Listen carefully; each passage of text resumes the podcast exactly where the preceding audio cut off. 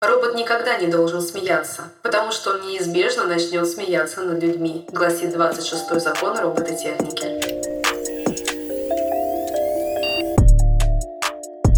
Всем привет! Это подкаст «Весело и сингулярно» о технологиях с человеческим лицом. С вами я, Алина Веселова.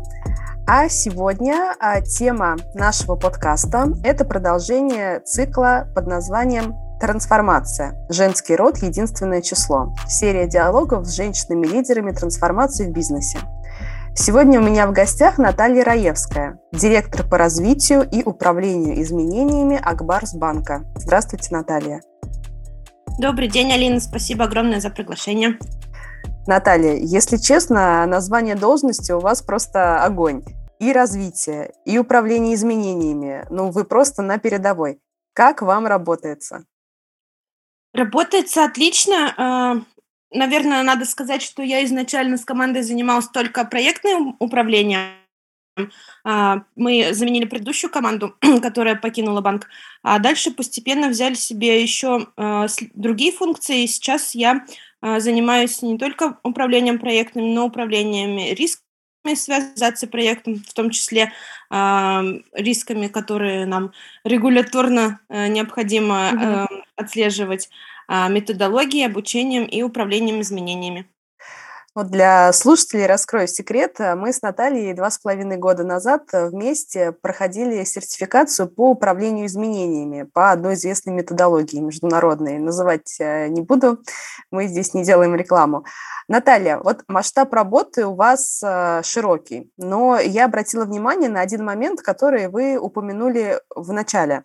Ваша команда пришла взамен предыдущей. И это, на самом деле, очень такой серьезный фактор и серьезный вызов для команды, тем более, которая занимается такими сложными темами. Каково это было прийти на смену той команды, которая уже работала над этими направлениями до вас? Ну, если честно, это был такой челлендж для нас. Не так приятно было работать, потому что постоянно шло сравнение с предыдущей командой. Все замечали какие-то сходства, различия, говорили, а вот у нас уже вот так было, или вот так вот у нас еще не было, и давайте вы не будете тут что-то делать. Вот. Но, в принципе, мы планомерно выходили из тени предшественников, и сейчас уже такого нет. А можете, может быть, какой-то совет дать? Как заставить других забыть о тех, кто был до тебя? Конечно, вопрос звучит, кажется, что не только про профессиональную область, но тем не менее, да, на работе это актуально. Как сделать так, чтобы забыли о каких-то прошлых командах и уже смотрели только там на твои дела и давали тебе работать? Ну, я здесь один раз только была в такой ситуации. Могу сказать, что делали это методично. Мы изо дня в день строили свою репутацию, заслуживали доверия сотрудников банка. Мы, в принципе, просто делали свою работу качественно, с фокусом на выстраивание долгосрочных взаимоотношений. И в какой-то момент просто заметили, что критическая точка пройдена, что нет больше вот этого сравнения, нет больше шлейфа от предыдущей команды. Мы теперь строим свою историю.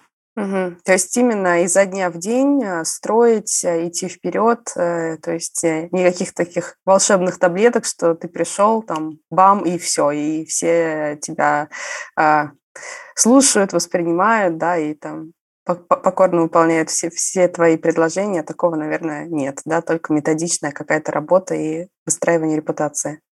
Да, если с тобой меняется еще кто-то другой, то очень удобно с ними заранее подружиться, потому что они предыдущих не знали.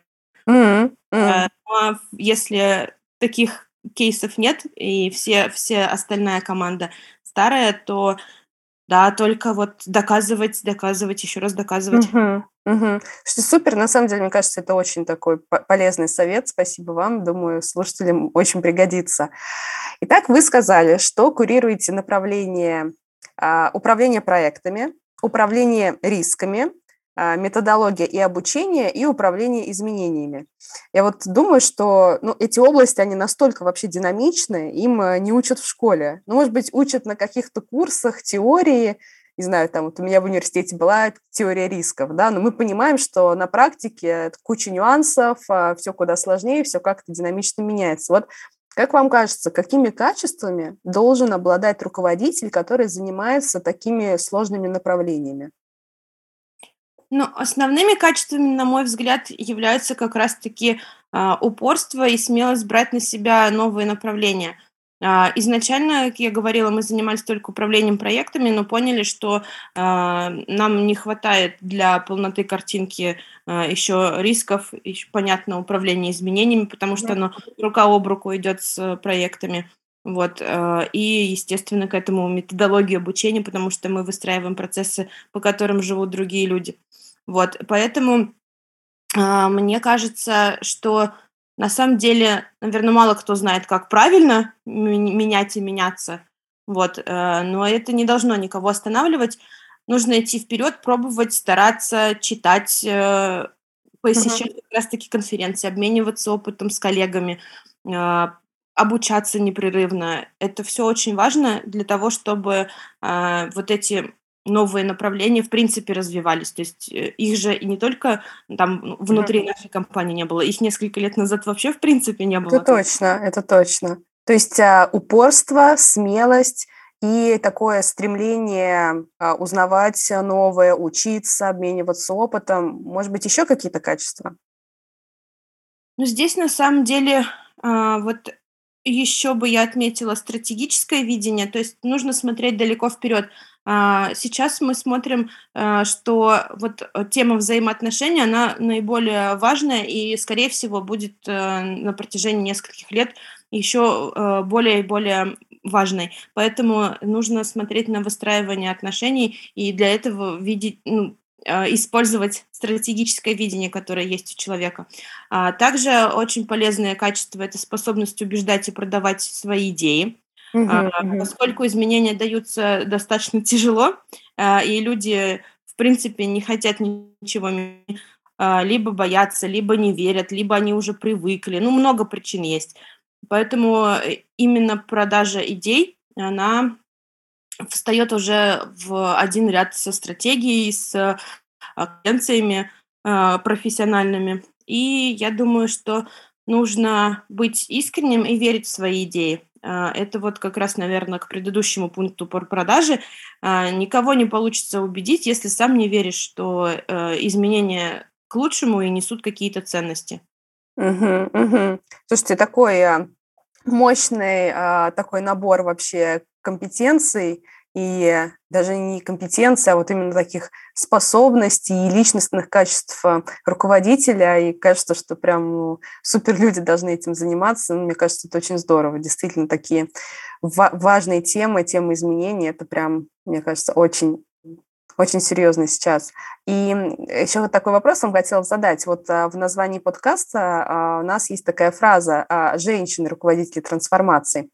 Вот и как раз сегодня вы гость, вы женщина-руководитель, вы управляете изменениями в банке. Вот мой любимый вопрос. Как вы считаете, кто лучше управляет изменениями, мужчины или женщины? Я думаю, что женщины. Спасибо за честность. Обычно гости так аккуратно отвечают на этот вопрос, что, мол, бывает по-разному, когда как, а вы так уверенно ответили, что женщины. Вот можете обосновать? Ну, мне кажется, что женщины, в принципе, больше предрасположены к переживанию изменений. Чисто по своей природе, по физиологии, они сами проходят через большое количество изменений. То там гормональные изменения, то декреты, снова на работу, на пенсию. Ну, в принципе, на мой взгляд, как раз-таки женщины в изменениях уже как рыба в воде, и для них это меньше стресс, чем для мужчин. Вот, и мой опыт как раз-таки показывает, что девушки более стойкие, там идут как раз-таки, может быть, и маленькими шагами, методично, но к цели, а мужчины, если встречают на дороге какие-то сильные препятствия, они больше начинают как бы, не то что пасовать, но задаваться вопросом, надо ли им это. Вот, и женщины, на мой взгляд, они какие-то такие по-женски хитренькие, и это тоже помогает. То есть это знание, какой ключик подойдет для того, чтобы изменения случились, это как-то про коммуникации?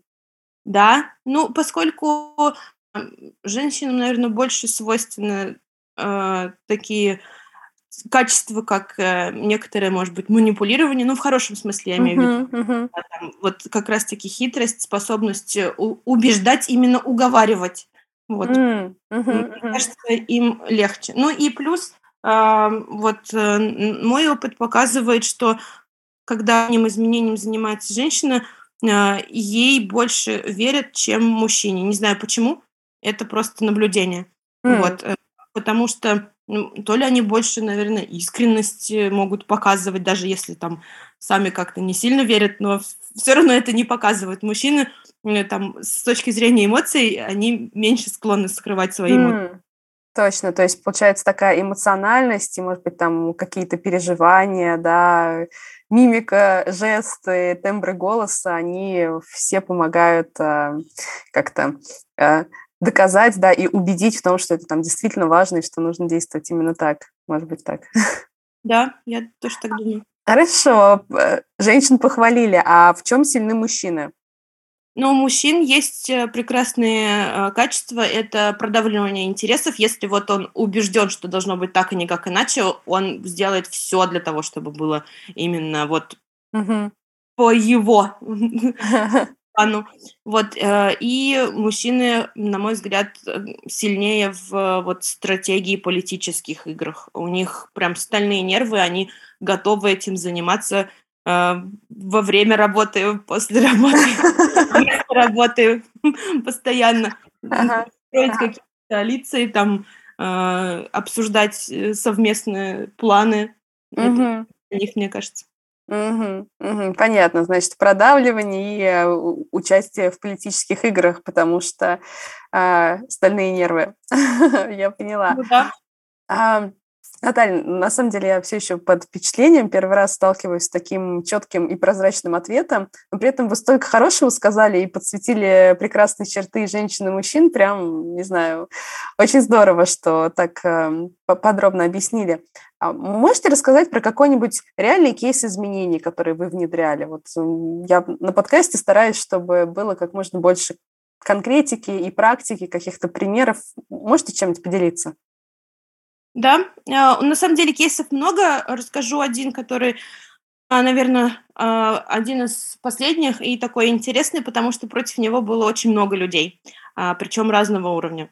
Мы внедряли новый инструмент планирования в банке. У нас раньше планировались отдельные проекты, но мы там проанализировали, как это происходит, и поняли, что для развития банка нужно планировать не какие-то проекты по отдельности, а сразу набор изменений, который ведет к улучшению бизнеса. И выбрали для себя инструмент business model canvas для внедрения. А можно, да, немножко вас перебью, поясню для слушателей, вот этот инструмент Business Model Canvas – это один из таких базовых методов, чтобы построить бизнес-модель. Он не единственный, да, как мы знаем, методов, фреймворков их очень много, однако вот этот Business Model Canvas остается, ну, одним из самых популярных, и эта модель, она очень наглядна, да, то есть все взаимосвязанные бизнес-процессы, они описываются на одном листе. Буквально, да, на одном листе бумаги. Ну, если говорить немножко про историю, то эта модель создана там около 10 лет назад швейцарским теоретиком бизнеса Александром Остервальдером, и он описал эту методику в книге «Построение бизнес-моделей». По-русски это еще называется канва бизнес-модели. То есть суть состоит в том, как я уже сказала, что буквально берется лист бумаги, не знаю, А4, А3, может быть, вообще ватман, или, знаете, бывают такие в переговорных комнатах прям целые стены, на которых можно писать. И этот лист делится на 9 частей, каждая из которых отражает один из важных блоков модели. И заполняются части листа и, собственно, описываются вот эти процессы. Описываются какие блоки. Это сегменты покупателей, да, какая-то целевая аудитория, ценностное предложение, да, что мы предлагаем, каналы, через которые мы работаем с клиентами, как мы устанавливаем и поддерживаем отношения, кто наши партнеры, какие источники заработка, какая структура издержек, какие ключевые ресурсы. Ну, вот примерно в таком ключе. Да, Наталья, спасибо. Да, да. Да, именно эту модель мы взяли за основу. И, естественно, у всех участников, кому теперь надо было проектировать такую модель, было огромное сопротивление.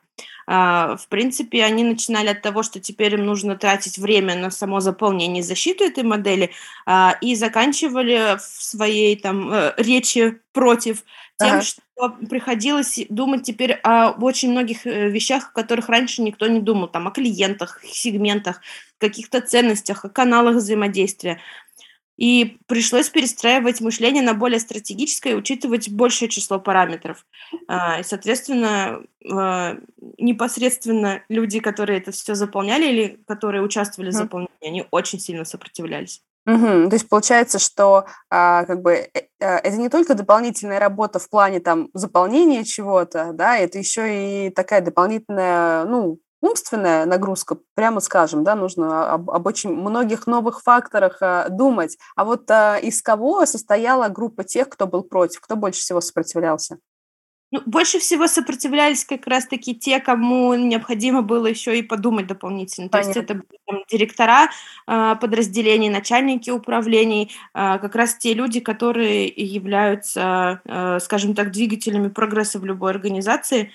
Вот.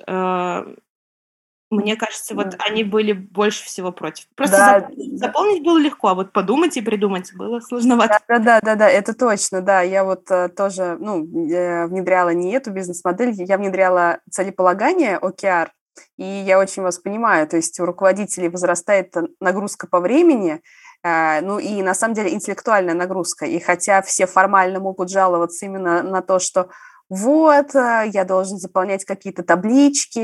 На самом деле, мне кажется, сложность же не в том, чтобы напечатать какие-то буквы, а сложность в том, чтобы подумать, что напечатать, взять на себя какую-то ответственность за то, что эти цели я буду достигать, и это, конечно, большой такой вызов. Как вы справились с сопротивлением? С сопротивлением мы справились, во-первых, дружно.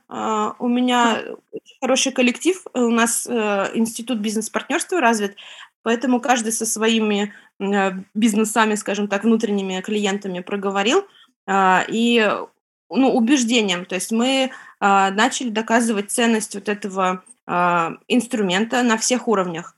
И как вниз, так и вверх. И я бы, наверное, сказала, что в нашем кейсе очень важно было бы доказать ценность наверх, потому что мы в какой-то момент дошли до члена совета директоров, ее убедили, что это новый подход к планированию бизнеса и что банк от этого выиграет. И так совпало, что она тоже так думала. И она, естественно, немножко внесла свои коррективы в модель, она добавила... У нас стал не business model canvas, у нас стала модель трансформации. То есть, там добавились элементы вызова и амбиции. То есть, зачем мы хотим это сделать, что нам мешает, почему это важно. Вот. Но в целом, сама канва не пострадала. И она, сама это член совета директоров, стала амбассадором идеи. И с ней уже, конечно, спорить никто не стал. Угу. Слушайте, очень интересно, мне кажется, первый пункт, про что вы сейчас сказали, это про то, что вообще все эти модели, их можно адаптировать под себя, и все это не какой-то, знаете, высеченный в камне рецепт, а можно что-то добавлять, убирать, адаптировать, и это, мне кажется, гибкость, которая, очень важна для применения этих инструментов, поэтому тоже слушателям на заметку, не бойтесь это менять и добавлять что-то свое в какие-то, пусть даже очень известные и проверенные модели. А второй пункт... Добавлю немножечко. Я, на самом деле, даже в управление проектами пришла не с классического, очень популярного в России, скажем так, фреймворка управления проектами, а с несколько европейского. И там один из принципов именно, что адаптация любой методологии под условия организации. То есть это не то, что можно делать, это нужно делать в любом случае. Я бы даже потому что какая бы классная методология ни была, если ваша организация не может ее поддержать, ничего страшного, вы берете здравый смысл и добавляете то, что нужно, и вычеркиваете то, что не нужно. Да, мне кажется, здравый смысл и адекватность тем условиям и, не знаю, той культуре, в которой ты работаешь, это прям вообще супер фундамент для любых изменений. И еще второй пункт, который вы отметили, да, это то, что у вас была поддержка сверху, и ну, это действительно важный фактор. И вот у меня вопрос, а может быть был саботаж, то есть, допустим, руководство поддерживает, говорит, надо делать, а кто-то говорит, вот я там, я заполняет как-то формально, делает вид, что как-то вкладывается, или все время говорит, почему не получилось, вот я пытался, но не получилось, не знаю, там, не прислали, не объяснили, вот, может быть, что-то такое было?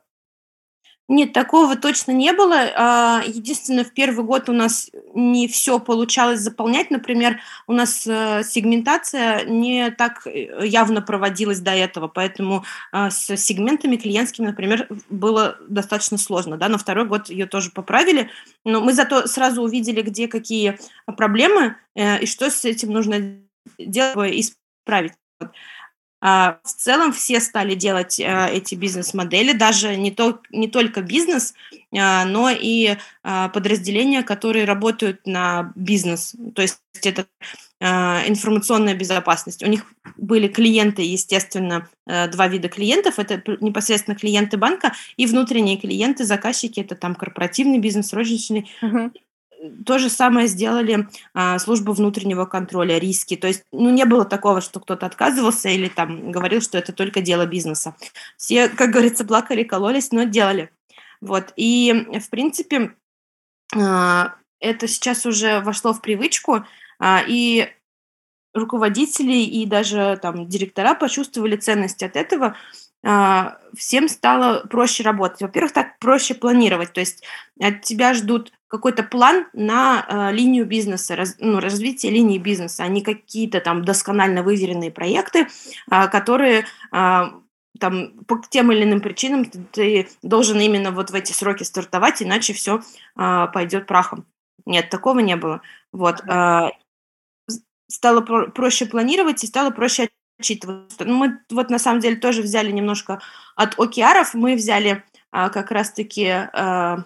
наверное, key results, метрики, которые мы отслеживали, они не влияли на премию, не влияли там на выполнение КПЭ, и поэтому люди спокойно говорили, да, мы там не сделали, или да, мы сделали, но не так масштабно. Вот. И мы отслеживали, есть ли прогресс, в принципе, по этому канвасу, по метрикам, нужно ли что-то скорректировать, туда или не туда мы движемся. Вот. И достаточно открыто все могли заявить, что нет, ребята, мы не смогли сделать в полной мере, но, по крайней мере, мы приблизились к нашей цели. Кажется, такой полезный вообще инструмент всем убедиться, что мы говорим про одно и то же, да, когда все понимают, куда мы движемся, какие приоритетные векторы, с помощью key results, да, мы понимаем, чего мы хотим достичь, и честно в этом признаемся. Ну, здесь просто, на самом деле, основное отличие от той же проектной деятельности, что мы отчитываемся не за задачки, которые в рамках проектов были выполнены, а за то, что достигли мы цели или не достигли.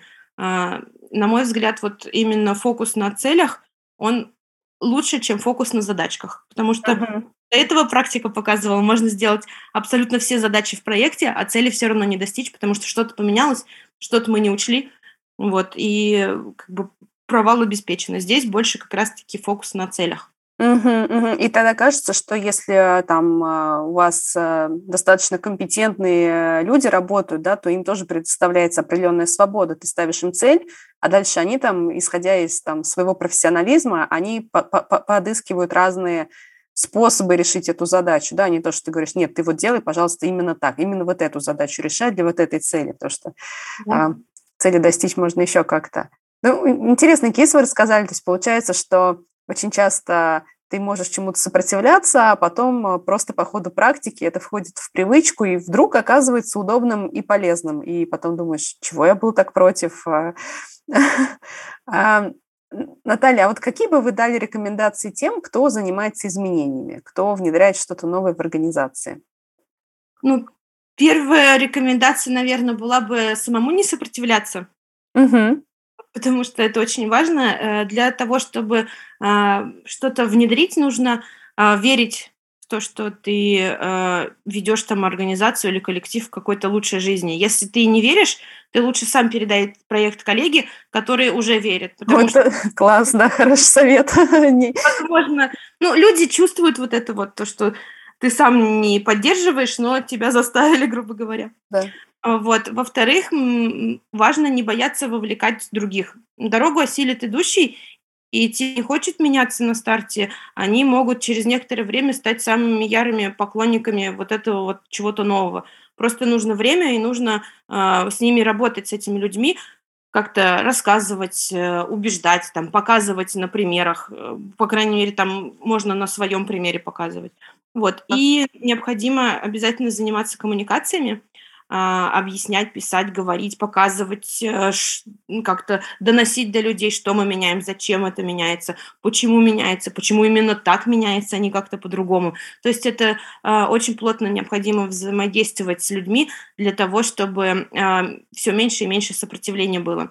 Ну и, в принципе, для облегчения этих процессов нужно вовлекать первые лица, потому что авторитет руководителей очень важен, и их поддержка изменениям также приветствуется сотрудниками. У нас даже был тоже кейс, когда весь банк переходил на кадровый документооборот, и вот до внедрения коммуникаций и внедрения, в принципе, управления изменениями проект буксовал. Вот, потом мы такие, так, давайте, в общем, начнем с председателя, пусть он на всех напишет письмо, и дальше мы уже будем привлекать других руководителей.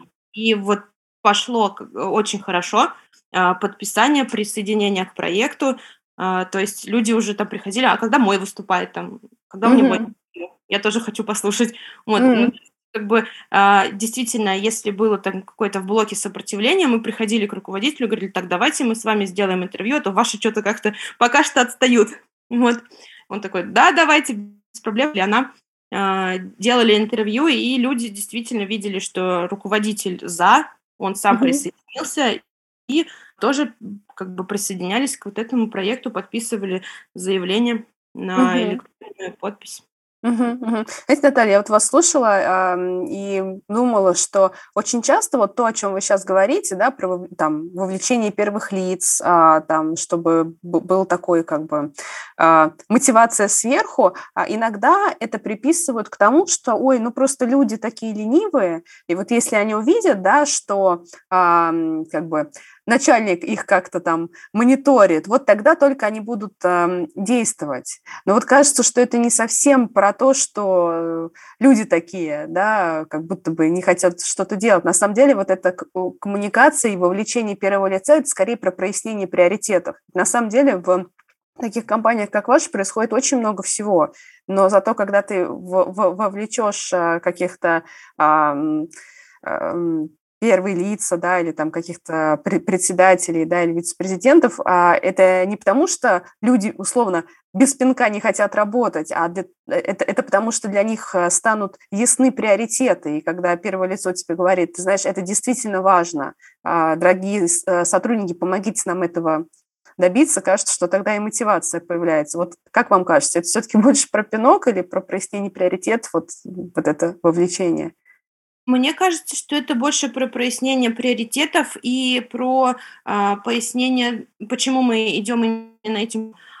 Если брать вот пример, который я рассказывала про кадровый электронный документооборот, то люди даже не то, что не хотели там или ленились присоединяться, да, у них еще дополнительно к тому, что они не понимали, зачем это нужно, да, это действительно там стратегия банка, то, о чем, в принципе, председатель написал в своем письме, что цифровизация является одной из целей там, стратегии, одним из способов достижения этой стратегии, что мы там должны беречь, в конце концов, лес, вот, потому что мы переходим там в зеленый банкинг. Вот.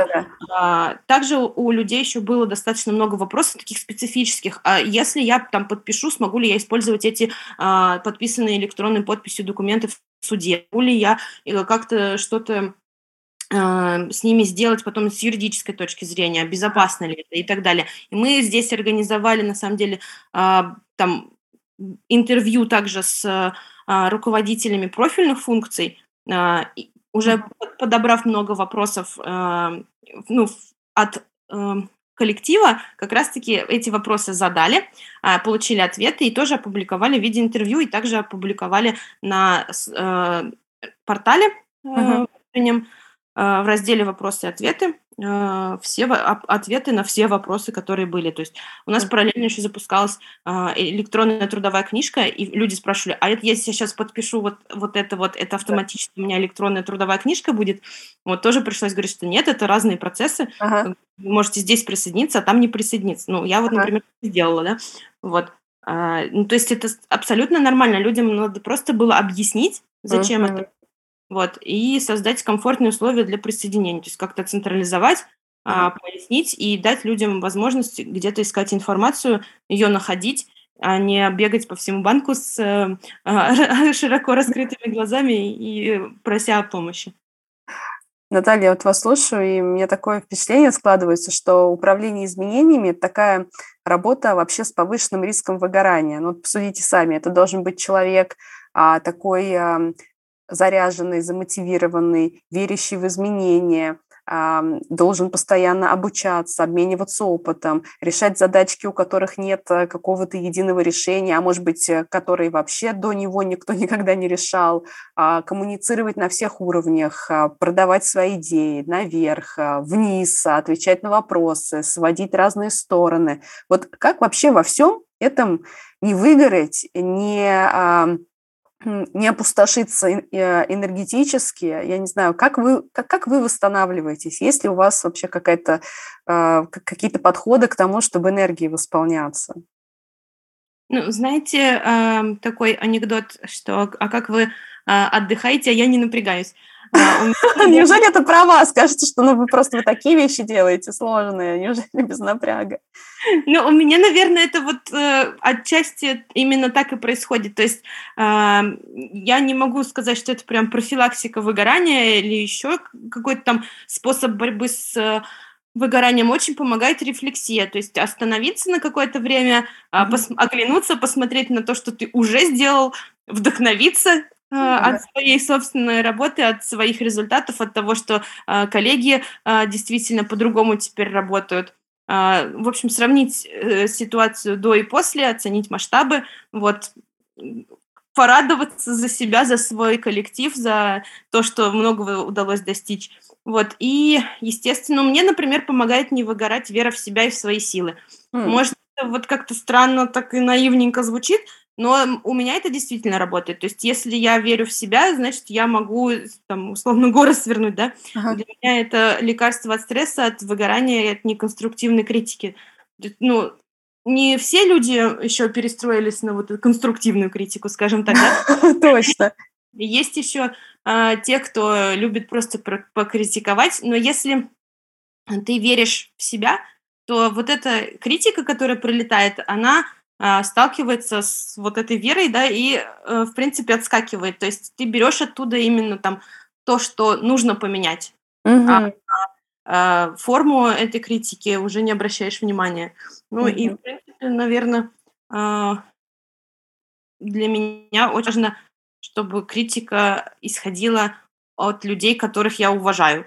Если я этих людей уважаю, я буду прислушиваться к их мнению. Если там... по какой-то причине я нейтрально к ним отношусь, то есть, еще не успела, например, выработать уважение, да, или, наоборот, таки уже не выработала его на протяжении времени, и людей не уважаю, то я не могу воспринимать нормальную критику, мне кажется, что это немножко не те люди, не тот контингент людей, который может, в принципе, меня критиковать.